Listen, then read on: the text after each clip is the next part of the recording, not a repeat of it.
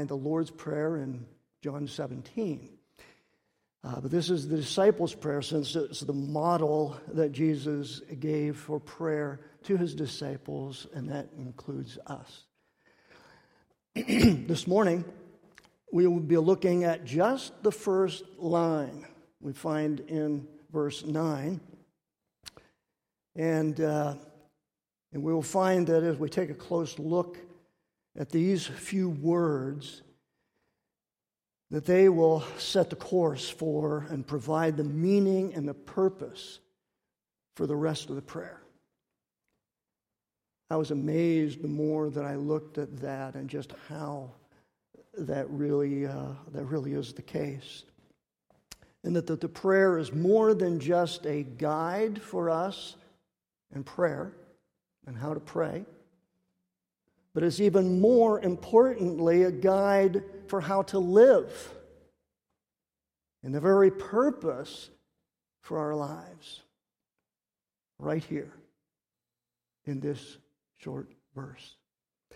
My hope is over the next several weeks that we will see deeper and life changing truths in this prayer that we have maybe perhaps never seen before that will draw us nearer to God and produce in us a greater passion for the glory and the majesty of His holy name. And that what motivates our prayers and how we pray will be radically transformed. So, would you pray with me to begin before we look at His Word? Our Heavenly Father, we ask that as we approach your word this morning, that you would draw us nearer to you and that your spirit would move in our hearts to explain to us what you really mean for us to know in a way that transforms our lives.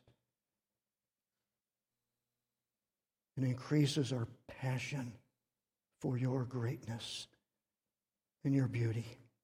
We pray in Jesus' name, amen.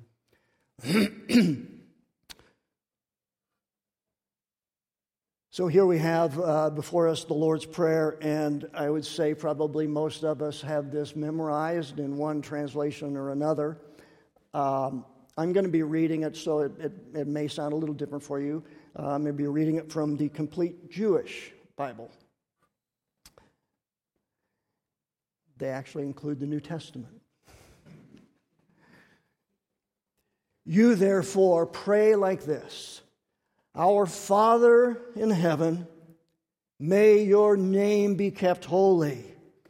May your kingdom come, your will be done on earth as in heaven.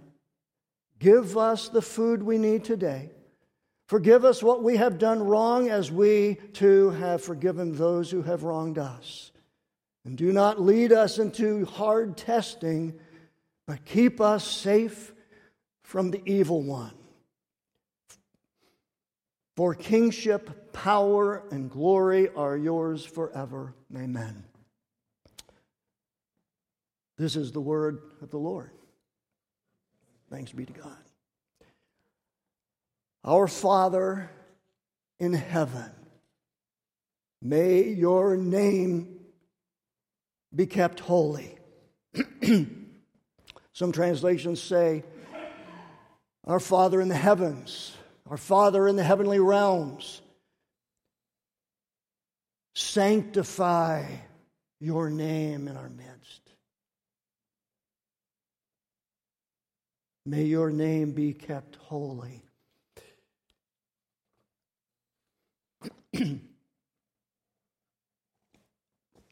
Most commentators agree that this opening line, the salutation, introduces to whom we pray, then followed by not a declaration, not a praise, but in fact the first request. In this verse, we actually have the first request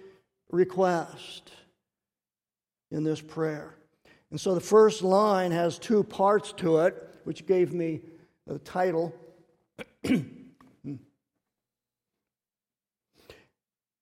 person and the purpose at the center of prayer. The person and the purpose at the center of prayer. Our Father in heaven, may your name be kept holy. The more I meditate on these few words, I keep getting all the more amazed at the depth of meaning in them and what they say about God and our relationship to Him, not only in prayer, but also in all of life. In fact, it was brought up in the sermon group as we discussed this that uh, I guess what you're having this morning is a condensation of uh, we could we could take each word and make five sermons.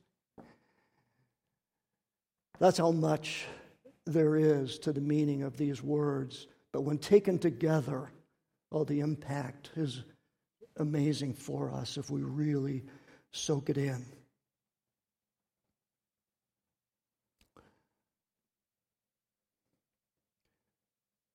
So, what we have here is about God and our relationship to Him, not only in prayer, but also in all of life. And how we pray and what motivates our prayer becomes how we live and what motivates our lives. Giving them purpose as defined by God our Father. Our Father. What an opening. The use of our, we, and us throughout indicates something other than an individualistic approach to prayer. Something that unites us in our relationship to God and to one another, in our needs and in our requests and in our praises to Him. It shows that we must have in the interests of others in mind as we pray. We are in this together.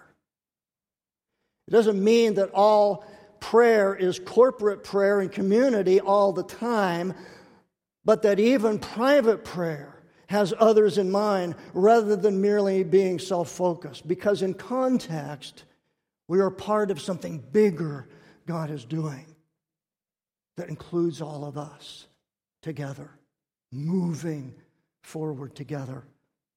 We are part of God's kingdom and His sovereign rule, serving His purposes. To say our Father reminds us that we have a unique, special, intimate relationship with God that the world cannot have apart from receiving Christ. That we have been born of God by His Spirit, and we are therefore His beloved children and can come to Him as our Father. Our Father in the heavens. The relationship between these words, when taken together, adds an amazing dimension to each one of them. This has in mind God Almighty, who dwells in the heavenly realms, who made all things and rules all of creation, this whole salutation of God, our Father in the heavens, teaches us two wonderful things about our relationship to Lord God Almighty. The heavenly realms speak of his transcendence. To address him as Father comforts us with the nature of his immanence. While God fills the vastness of creation with the whole of his being, even to transcending it all with his infinite presence, being unfathomably greater than all that he has made, he is yet near to us with all that he is, not merely in close proximity, in that kind of nearness, but nearness relationally Relationally, He is close. Our Father. While God is beyond our comprehension, He makes Himself knowable and He makes Himself known to us. And we are known by Him and welcomed. Welcomed even by Jesus to join Him in calling Him Father. And that changes everything. It's one thing to call out to the God who sits enthroned in the heavens, but to come to Him as our Father gives us all the more hope, all the more assurance, all the more expectation because the relationship we have with Him. What would a Father do for us who loves us? How much more of a difference it makes when we have such a personal relationship with the living God who rules the heavens, yet is near to us as a caring father, to whom no earthly father can be compared. He defines fatherhood and everything that it ought to be. There's no father like him. And we can say he is our Father our Father. And we can entrust our lives to Him. This is the Lord Almighty, our Father. To be able to say of the judge of the earth, of judge of all, I personally know Him is great. To be able to even go so far as to say, God is my friend, that's quite another thing. But to say of the maker of the heavens and the earth, the king of the universe, the glorious one, he is my father. wow. Well, it doesn't get any better than that. It doesn't get any better than that. That changes everything about how we pray and how we act. Because of who he is and our connection to Him, our connection to Him. Think about it. Is there anyone on earth or in heaven you would rather that you would want to please more than one who is identified as your Father in the heavens who redeemed you at great cost? How much more do we love the God who is our Father, who loves us and sent his Son to bring us to himself. How much more do we trust in a God who is our Father? How much more do we want to please the God who is our Heavenly Father? No wonder Jesus tells us to pray this way. It's the way he prayed all the time. I looked it up. Every prayer that he said, he addressed God as his father. There was one exception, and it doesn't count, I don't think. It was from the cross, and he was merely quoting, My God, my God, why have you forsaken me? And he had to point to that. And that's another subject. Otherwise, every time he prayed, it was Father. His Father. And he invites us to do the same because that is the relationship that we have with him. And it is the relationship that draws us nearer to God than we might even otherwise imagine. It makes a radical difference in our confidence with which we approach Him and the expectations we have in His presence. Our Father in heaven. We have a Father who is set apart in glorious splendor. No one is like Him. His majesty. His majesty we cannot wrap our heads around. eternal God, who is continually worshiped by the angels. That's our Father. our Father in the heavenly realms. It's to this Father in the heavens that we make our first request. May your name be kept holy. Sanctify your name in our midst. Don't dare ever let it be dishonored. We're sticking our neck out when we ask that request. Because we know historically God is willing to vindicate his name at any cost, even if it means punishing his own people. What's more important to you? God's holy name is a stake in everything. Is to this Father in heaven that we make this request because we love him. And he is at the center of our hearts. Make your name holy. Keep that name holy, whatever it takes.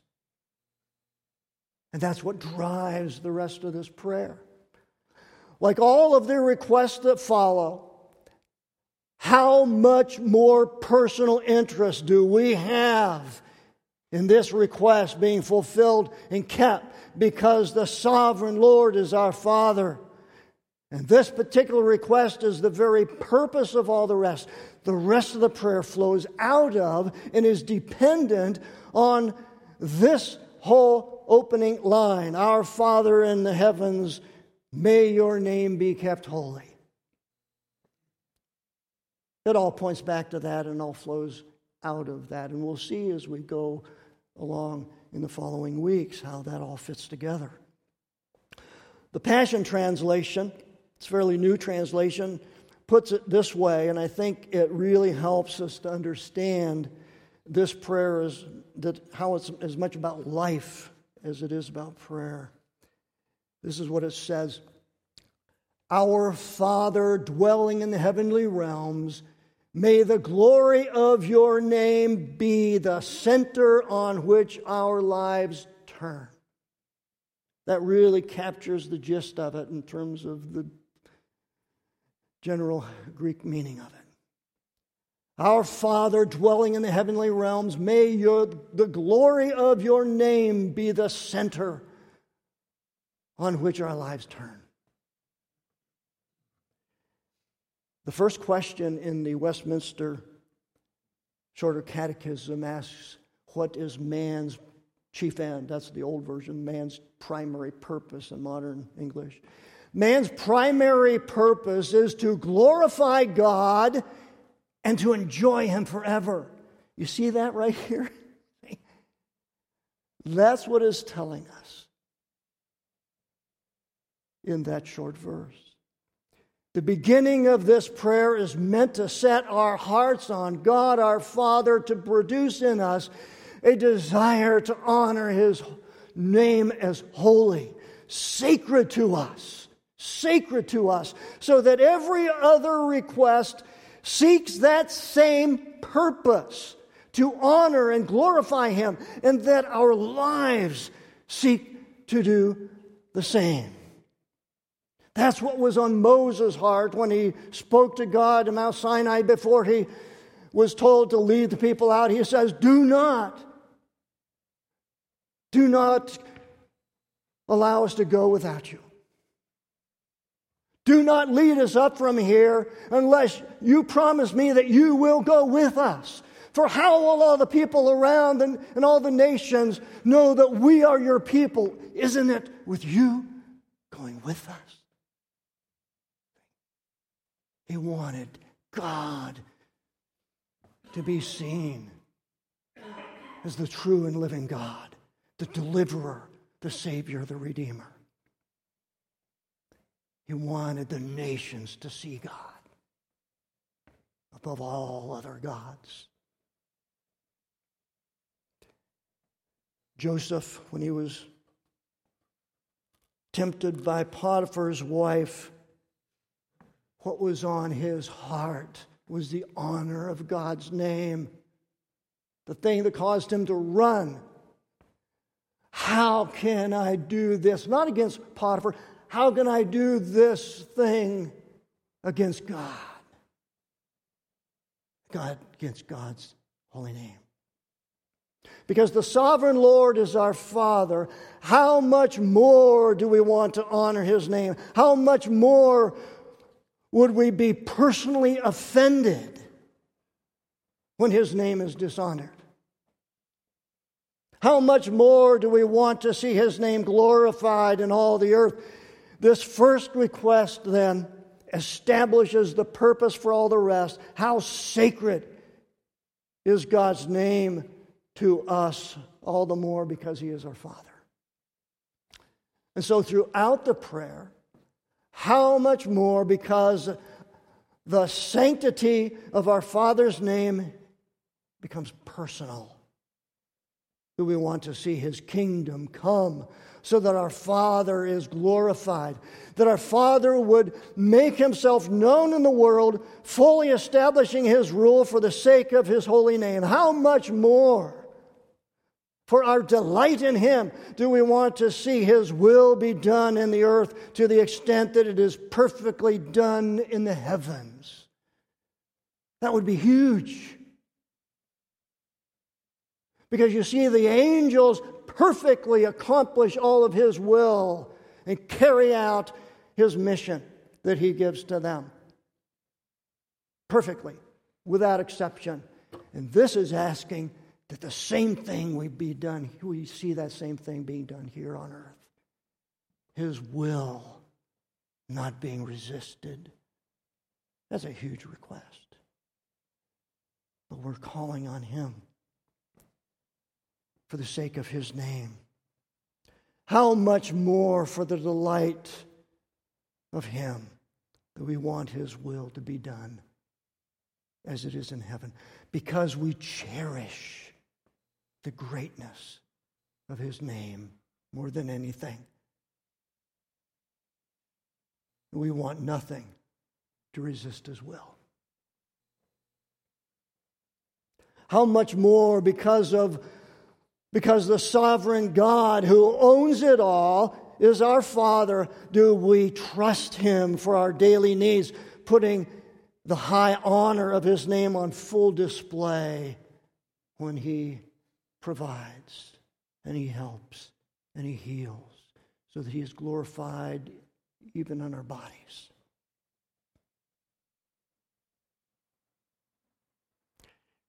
Because God is our Father, how much more can we rest in His mercy to forgive and to even grant us the grace to forgive one another? And how much more can we have great confidence in our Heavenly Father that He will have compassion on us and putting limits on the testing and rescue us from the evil one? We can trust Him for that. For the sake of His own name.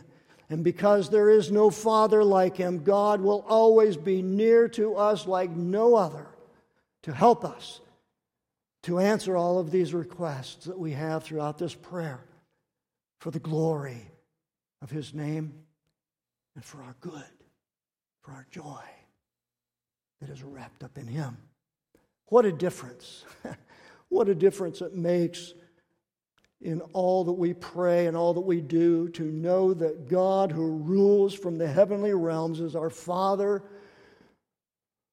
who hears and answers our prayers in, according, in, in accordance with his perfect will, out of his fatherly loving kindness. We've heard about that one before.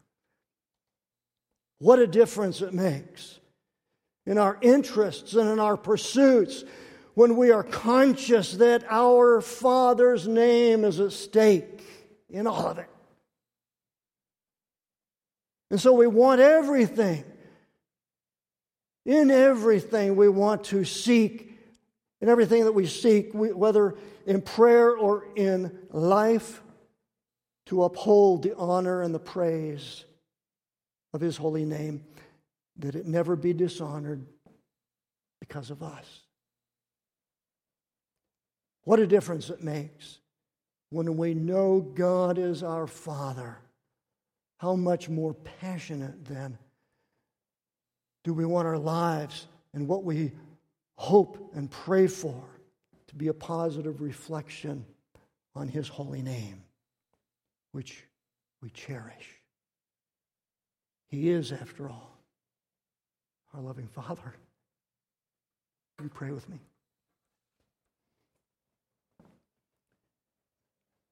Oh, our Father in the heavens, your name is glorious. Holy, holy, holy is your name. Amen.